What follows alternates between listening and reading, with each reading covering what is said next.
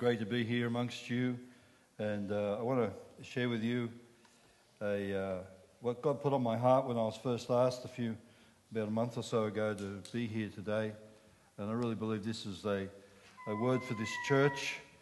It's, um, I believe it's something that God's going to challenge us as a church, challenge us as a people to rise up in these days. We are living in challenging days, you would agree? Days of great challenges that are upon us. And I believe that God wants to speak to us this morning and to challenge us and to stir us. Um, I really sensed the um, presence of God in the sense that He was here in the midst of us, wanting to speak to us. And uh, the gathering that we have when we gather together, whether it be a Sunday morning, Wednesday, whatever the case is, whenever we gather together, it's not just to fill in time, it's to be exposing ourselves before God. The children of Israel were told that they had to appear before the Lord three times a year. They had to appear before God. And there, God would give them instructions, and then they would set governance in place, and they would uh, eat certain feasts and whatever, because there was business with God. And I believe that we in the New Testament should be just as keen and eager to have, do business with God when we meet together. And so we're here to do business with Him. And He's, he's open and answers, answers our cry and all the different particular things that you're going through individually and whatever. That's, that's, that goes without saying. God's interested and God wants to touch and wants to care. But I've learned something. When we get involved in what God's up to, it's amazing how He gets into what we're up to. But if we're just after God to get involved with what we're up to, we don't always see that God gets that involved. But when we're involved with what God's up to, it's amazing how He takes care of the other things. It's like what it says there a soldier doesn't take his own affairs in the, uh, in the matter, he's interested in the affairs of, the, of being a soldier, and they take care of the rest. So it's a bit like that. So if you've got your Bibles, I want you to open to 1 Samuel chapter 11, if you would. I'll read it to you. 1 Samuel chapter 11. I'm going to read it in the NLT version just to make it a little bit easier to understand. I'm just going to read, the, read most of the chapter there because it's important that we understand it. About a month later, King Nahash of Ammon led his army against the Israelite town of Jabesh Gilead. But all the citizens of Jabesh asked for peace. Make a treaty with us, and we will be your servants, they pleaded. All right, Nahash said, but only on one condition that I gouge out the right eye of every one of you as a disgrace to all Israel. Give us seven days to send messengers throughout Israel, replied the elders of Jabesh. And if no one comes to save us, we will agree to your terms. When the messengers came to Gibeah of Saul and told the people about their plight, everyone broke into tears.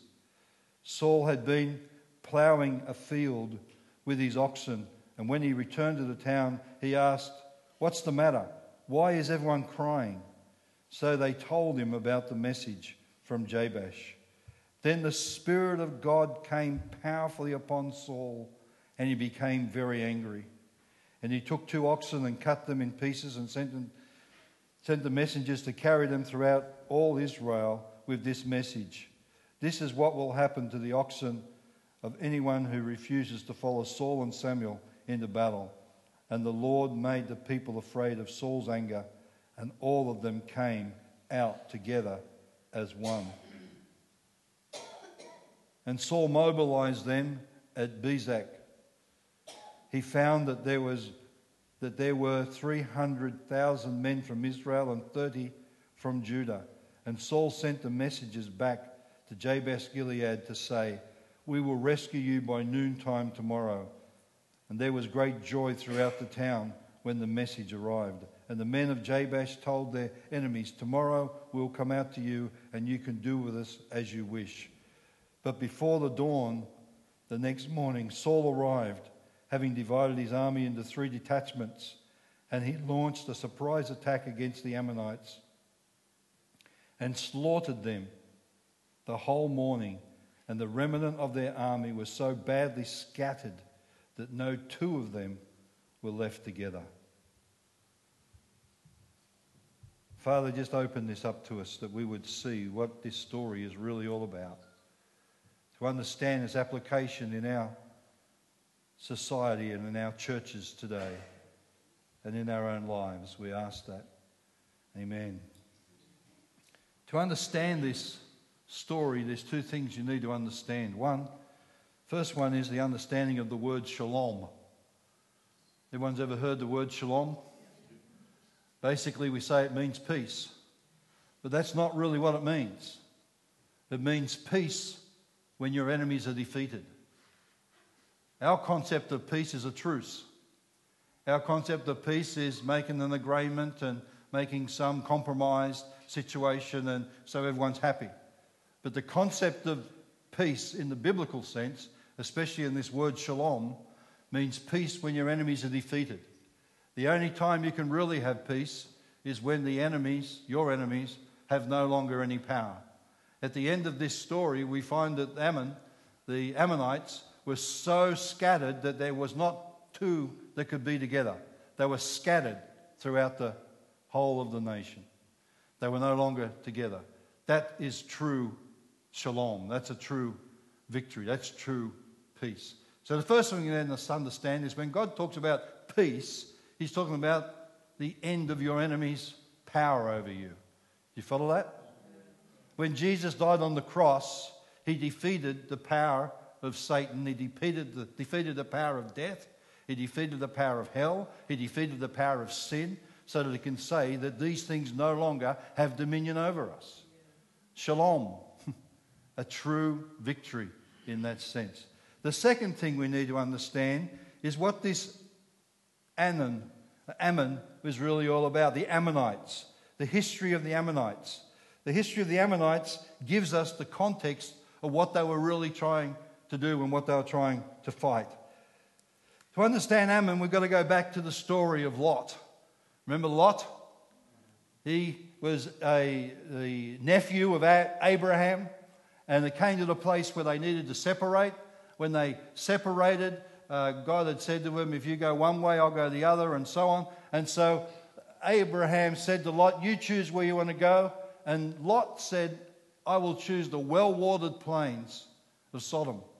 And he went down into the well watered plains. And the Bible says this and he pitched his tent towards Sodom. Right? He pitched his tent towards Sodom. Next time we read about Lot, he's actually in Sodom. Next thing we read about Lot, he's actually sitting in the gates of Sodom. The next thing we know, two angels appear at the gateway of Sodom, and Lot sees them and realizes they are angels of the Lord. Remember the story? And as they come in, they, he realizes that they're, they're, they're angels of the Lord, they're special beings, and he takes them into his house and gives them something to eat. But at that time, Sodom and Gomorrah was so bad that they appeared at the door demanding that they send these two visitors, these two angels, these two men out so that they might know them sexually. This is so depraved that they would wanted them to do that to the visitors of the town. They wanted to rape them. Incredible. And Lot is now in a place where he has lived a life of compromise. Now, the Bible says that although he was a righteous man, and the Sodomites and all the things were going on there vexed his righteous soul, yet he was in a place of compromise. Listen to me. Compromise will always take you further and further and further into the choice of the lesser of two evils. He's got two angels. The men of the city are banging at the door, demanding that he gives them over. He has to make a decision. Do I give them the angels or do I give them something else? And the father says, I will give you my two virgin daughters, and you can abuse them instead of the angels. You see where compromise takes you? Take you to a place of absolute confusion a place of whatever. And when we live a compromised Christian life, we always get taken down into the lesser of two evils. I want to tell you, it's time for the church to stand. It's time for us as believers to stand and to not compromise. Not to be arrogant, not to be self righteous, but to make a stand on the things of God, to not compromise the word, not compromise the truth of the gospel. Do you follow me? Because we will be taken down, taken down, taken down to a place of the lesser of two evils. And he did. He offered his two daughters. And as a father, I don't even know how he could even consider that. But when you're in a place of pressure and compromise, this is what takes place. The story, of course, as you know, is that the angels say, Step back, blinded them all, and told them to get out of the city. The answer was, Get, get all the people out of the city. Get, get, get your family out of the city. And he goes to see his daughters and their son in laws and all that stuff, but they just laughed and thought it was a great joke. You notice that it's interesting. Abraham had been praying that if there be ten righteous, if there be just ten righteous, I will spare the city. Could not even find ten righteous, they could only find four. Four that came out. The other three would have remained the ten, but with their husbands, but it, they, they stayed. And as he goes out, we find the end of it is that we come across that great theological question that we're all pondering. And that is when Lot's wife turned around, she got turned into a pillar of salt. The theological question is that if Lot had turned around, would have been turned into a pillar of pepper? Is that right? I know that's something I ponder and wonder for days. But he lost his wife. You see, you watch this story, it gets sadder and sadder and sadder to the place where he they look back and see the, the pillar of smoke, and the daughters say, The world is finished. We need to repopulate the earth. So they get their father drunk and they sleep with him. He must have been a fertile old fella because they both got pregnant first time, I think. So, anyway. And so the first one gives birth to Moab, who becomes the father of a, a nation called the Moabites. Okay?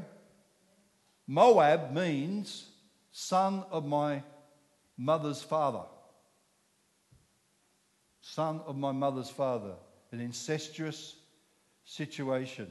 Now you've got to remember, this is Lot, a righteous man whose soul was vexed, but because of a life of compromise, is the father of his daughter's son called Moab, who become the enemy of Israel.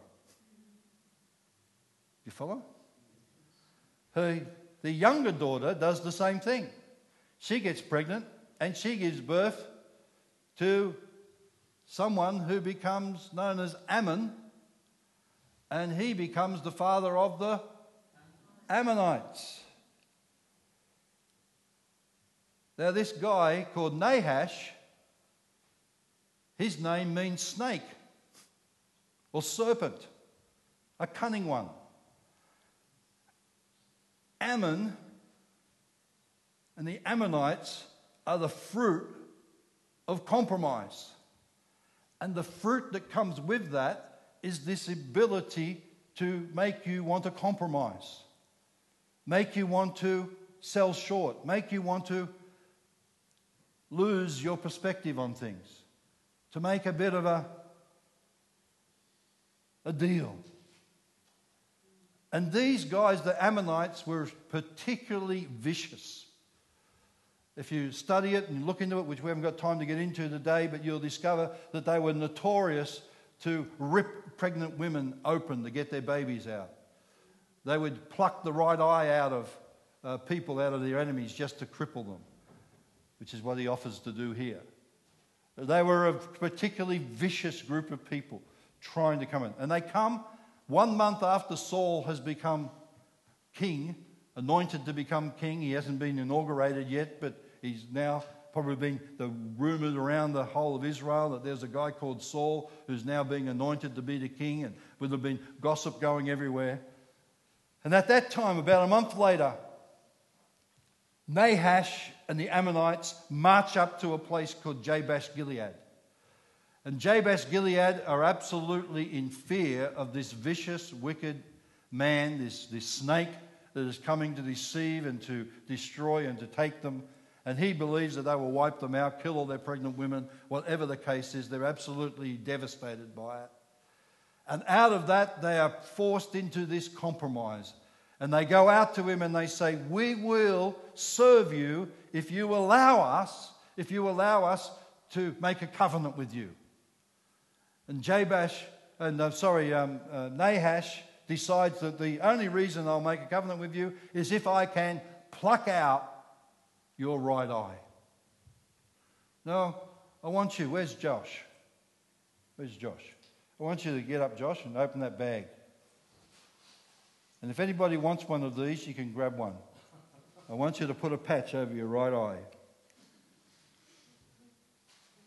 Come on. Put it on. Put one on. Hand them out. There's a bunch of them in there. Give them to anyone who wants it. Come on. While he's doing that. Now, I want you to think about this. All the men in that town, in that city, would have their right eye plucked out. Not just put over with a patch like I'm doing, but literally, physically pulled out of their head. Now, the interesting thing about that is when you have your right eye plucked out, something happens. You lose your ability for depth perception. You can still see, but you lose the ability to work out distance. You work out the ability on the right side, you're blind. I believe that what that story is really all about is that when you make a compromise, you lose your ability to discern. Use your ability to discern. To discern is something that the Bible is very, very, very strong about discernment. When you lose the ability to discern between good and evil, right and wrong, when you lose the ability to discern what spirit is behind something, when we live in a place where our right eye has been plucked out, we become useless as far as the spiritual kingdom is concerned. Do you follow me? You see, they said, We will pluck out your right eye and then you will serve us. They will serve them in menial, trivial tasks. But the reality of it is that they were no longer able to perceive. They were now people who had lost their perception. They were now a people who were unable to discern distance or whatever. They became subservient, useless in what they were doing. The other thing is that they no longer were able to be warriors. To understand what was meant by that was that if you lost your right eye, you would have a shield like the Scottish Taggart, you know, the target that they have. Like that. And they would be able to hide behind that shield, and normally they would stick their right eye, see what's going on, and go back in. But a marksman in those days, by the time that you put your right eye out, you could get it back in again. But if you put your right and your left eye out, you would be gone.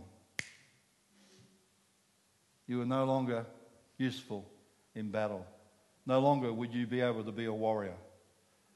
And this scripture, this story, which, by the way, is the only decent thing that Saul ever did in his life, but what he did was he understood that if they were to lose their right eye, they would lose discernment.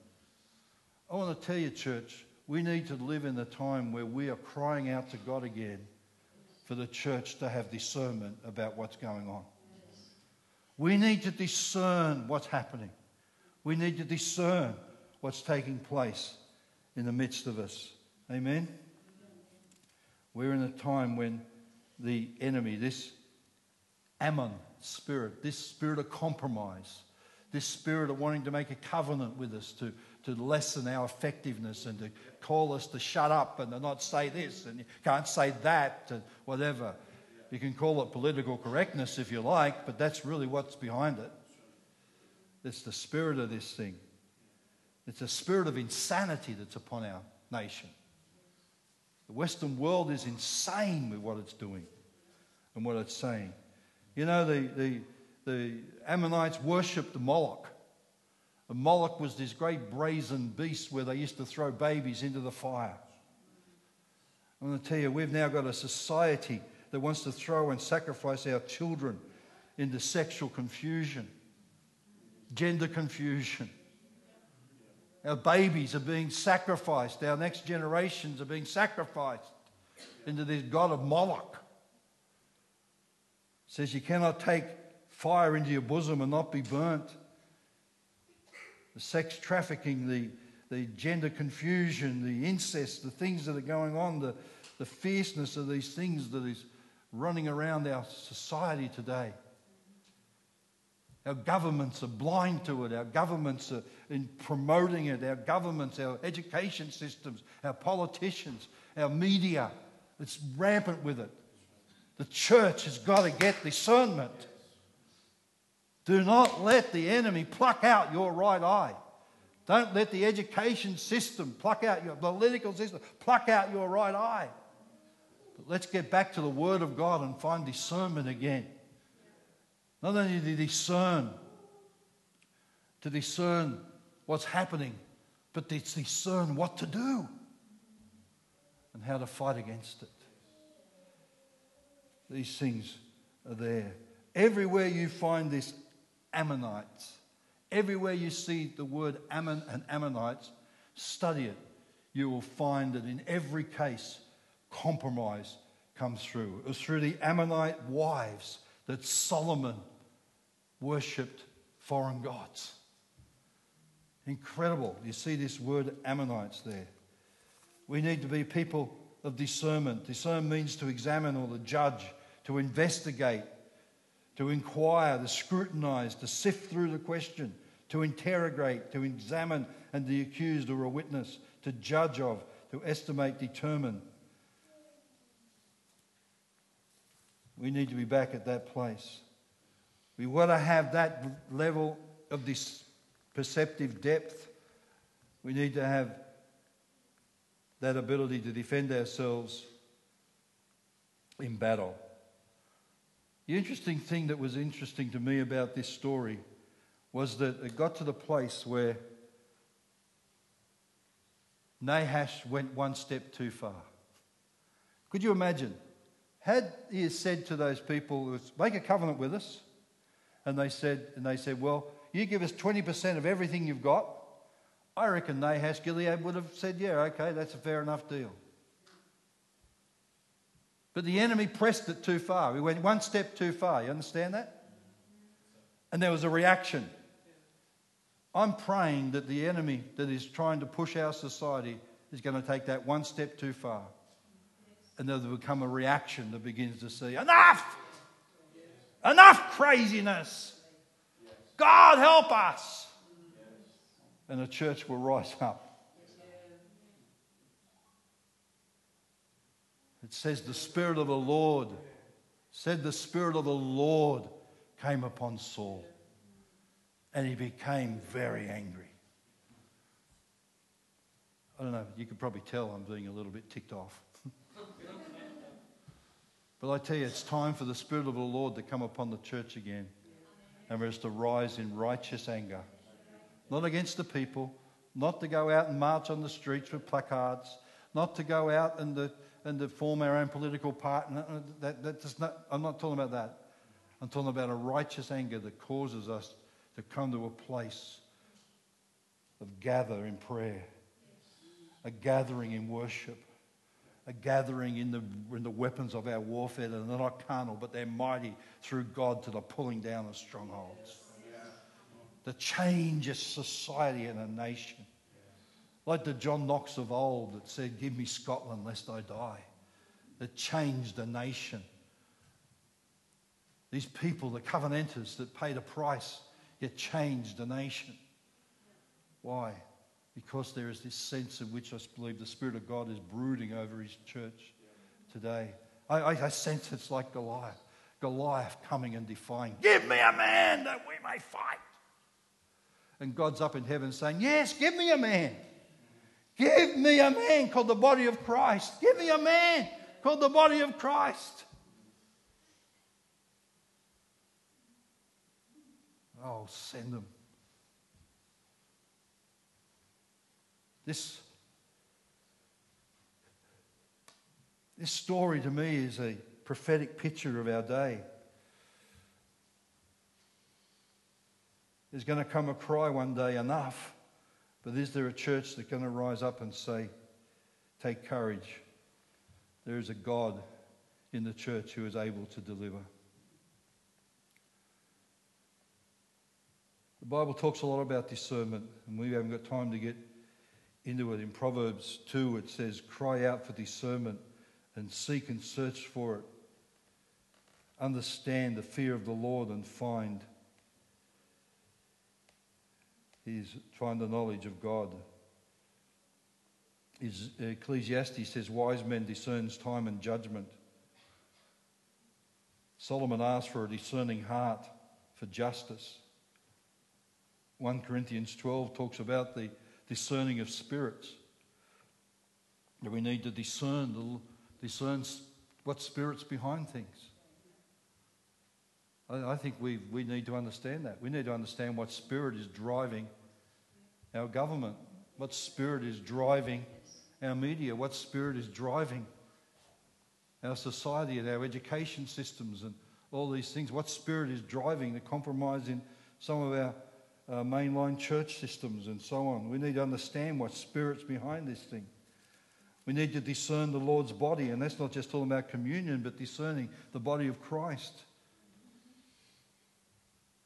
Says the men in Issachar had an understanding or a discernment of the times and knew what they should do.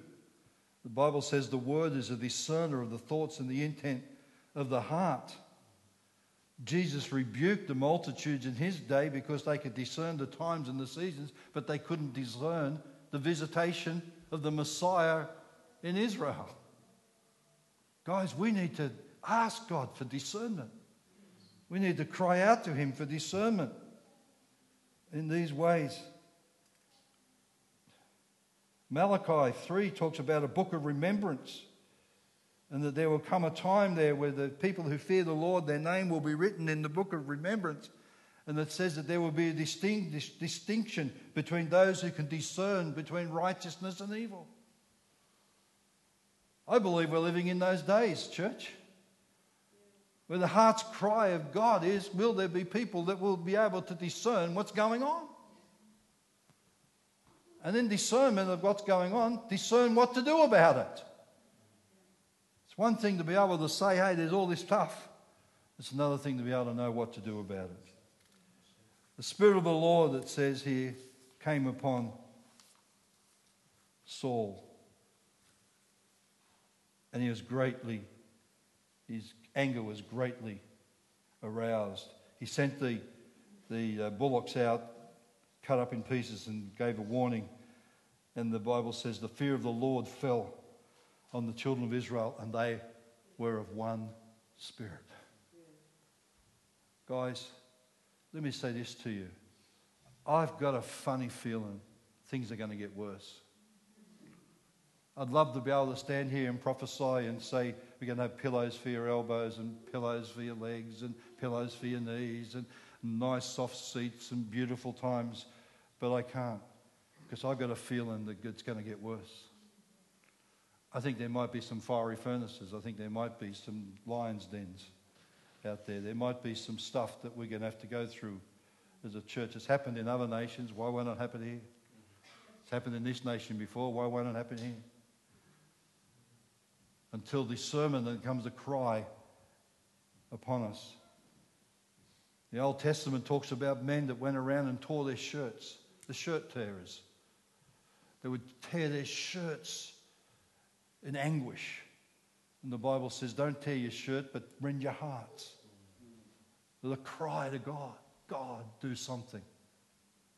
Deliver us. Saul, it says, the Spirit of the Lord came upon him.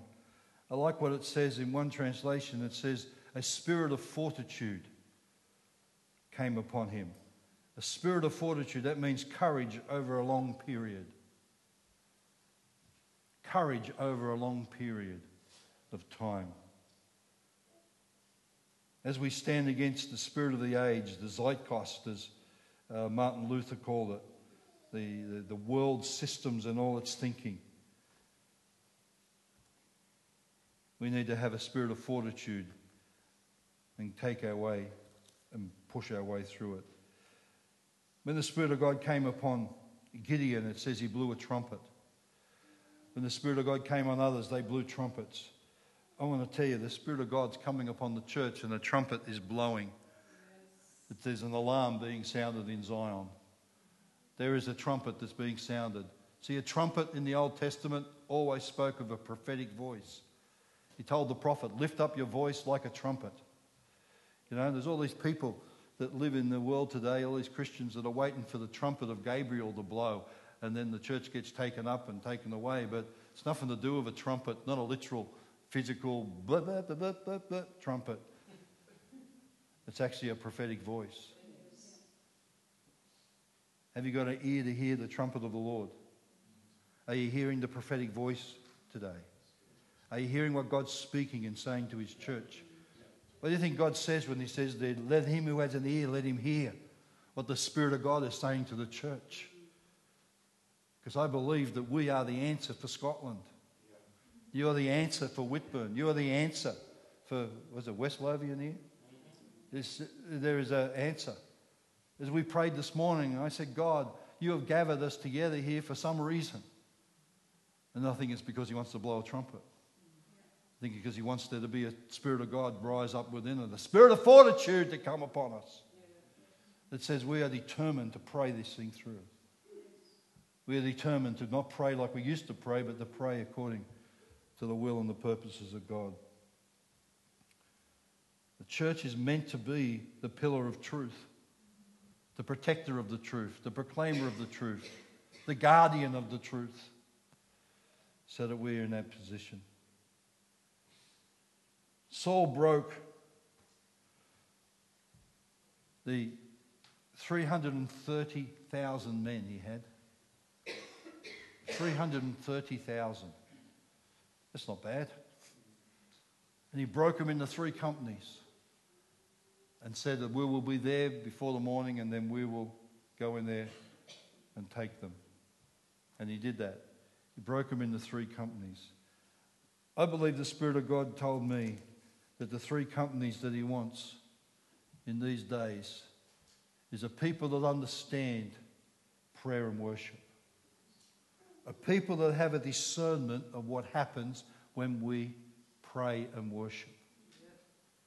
You see, we can come together and sing songs and say we like that song, we didn't like that song, it was a good service, it wasn't a good service. We, we, sang, we sang too long, we sang too short, we didn't sing, we sang too loud, we sang too soft. We don't, uh, and whenever we go away saying, oh, that was a good. But that's not really what worship's all about. It's about the presence of God, yes, by all means. It's about blessing Him and opening up and worshiping Him and becoming exposed before His presence and all those things that's involved there or whatever. But there's another aspect to do with praise and worship, which absolutely is astounding because it says, Let the high praises of God be in our mouth and the sharp two edged sword in our hand. And then we will bind the kings with fetters of iron. Hallelujah. Something takes place in the realm of the Spirit that when we are worshiping and praising God, something takes place.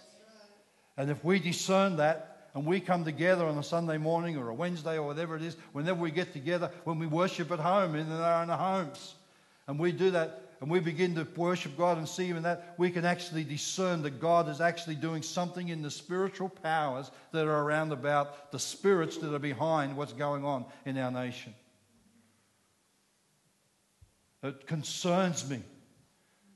It concerns me. In the last 12 years, the deterioration that we've seen in the Western world as far as these uh, abominations in our nation, like I've never seen before.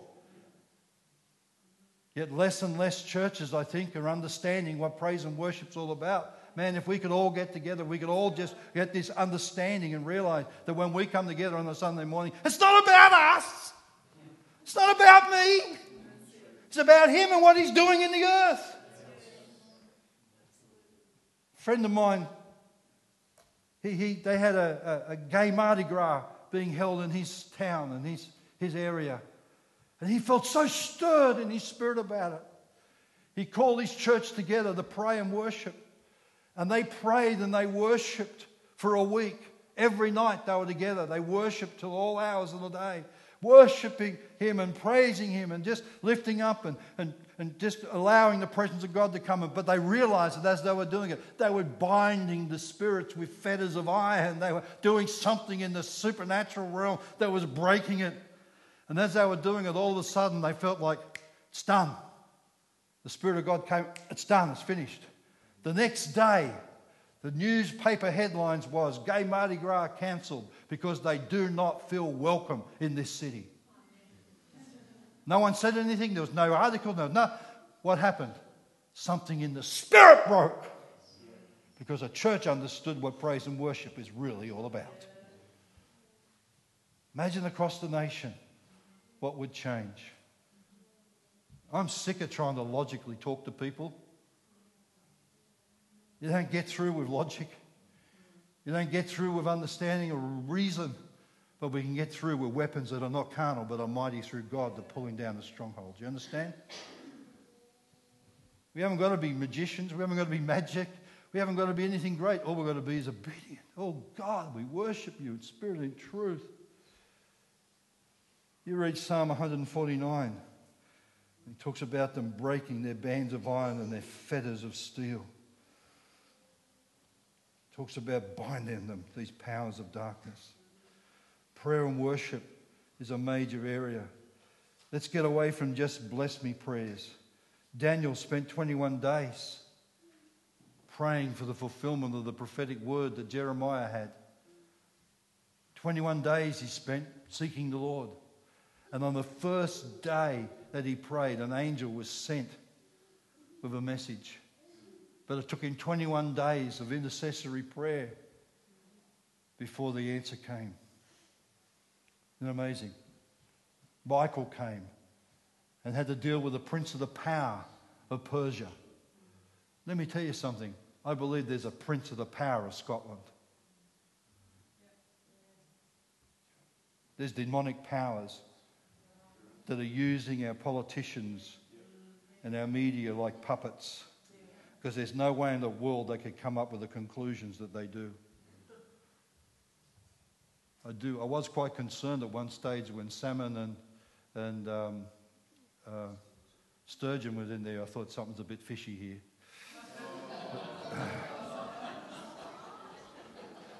but more importantly, is that we're not against those as people. We're against the spirit. And David David, when David went against an enemy, when Saul went against an enemy, they didn't compromise. David said, God, smash them in the cheekbone, break their teeth, smite them, pluck them, pluck certain of their beard, do all these things. They were vicious against physical enemies. Now, I'm not suggesting that we be vicious. Don't anyone walk out of here and say, We're joining Ron's terrorist team, we're going out. you know?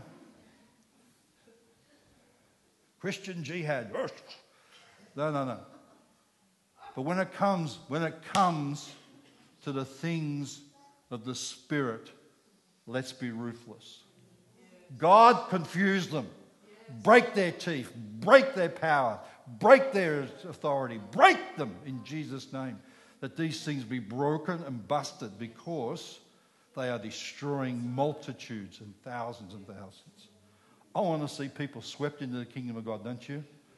I want to see such a move of the Spirit. I want to see revival hit this nation like it did before, even more so. But it's going to come not by um, protests, it's not going to come by marches, it's going to come by a church rising up, rising up and being ruthless against the powers of the enemy. These things. We've got to wait for that stirring in the mulberry tree. A worship that focuses on God, not on us. Songs that are about Him, not about us. It's all about me, Jesus. You should do things my way. You know?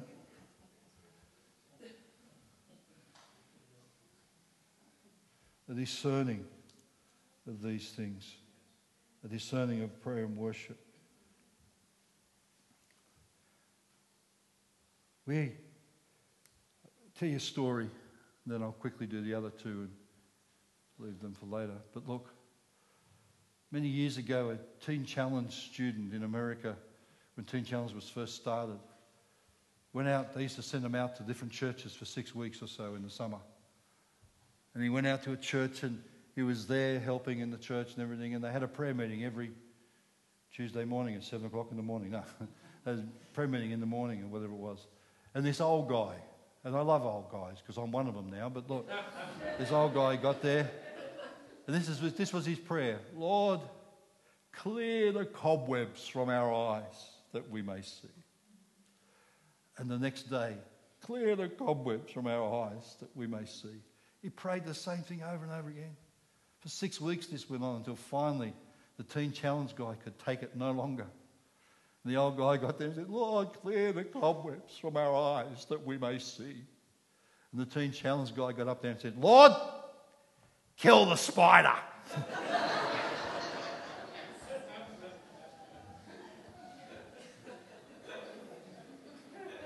I tell you what, we need some spider killing prayer meetings. Not to go and tell God what He already knows, not to go and recite to God how bad things are, not to get Him to clear the cobwebs from our eyes that we may see, but to kill the spider. We had a men's prayer meeting that we ran in our church back in Australia, and we called it the spider killing prayer meeting. and every man knew. And they would come and I don't even know how theological some of these prayers were, but I tell you what, they were passionate. The people, there was men there going, Lord, we don't know what's going on, but whatever it is, kill the spider! kill the spider! If anyone walked in there, they thought we were exterminators or something. but I tell you what, their heart was go to the jolly problem and deal with it. We need some kill the spider prayer meetings, amen? where we're not gathering to tell God how bad everything, but, but tell God, God, do it. In Jesus' name, kill the spider. Amen. I want to see some spiders dead around the place. The second thing that I, that I believe they broke them into the, the prayer and the worship and, the, and so on like that. Prayer and worship go together, guys. You understand that, don't you? It's not just one or the other, it's together. The second thing is that they were, that I believe there was a group that were strong in the Word, strong in the Word of God, strong in the things of the Word, understanding what it is. Guys, we've got to get past bread for today.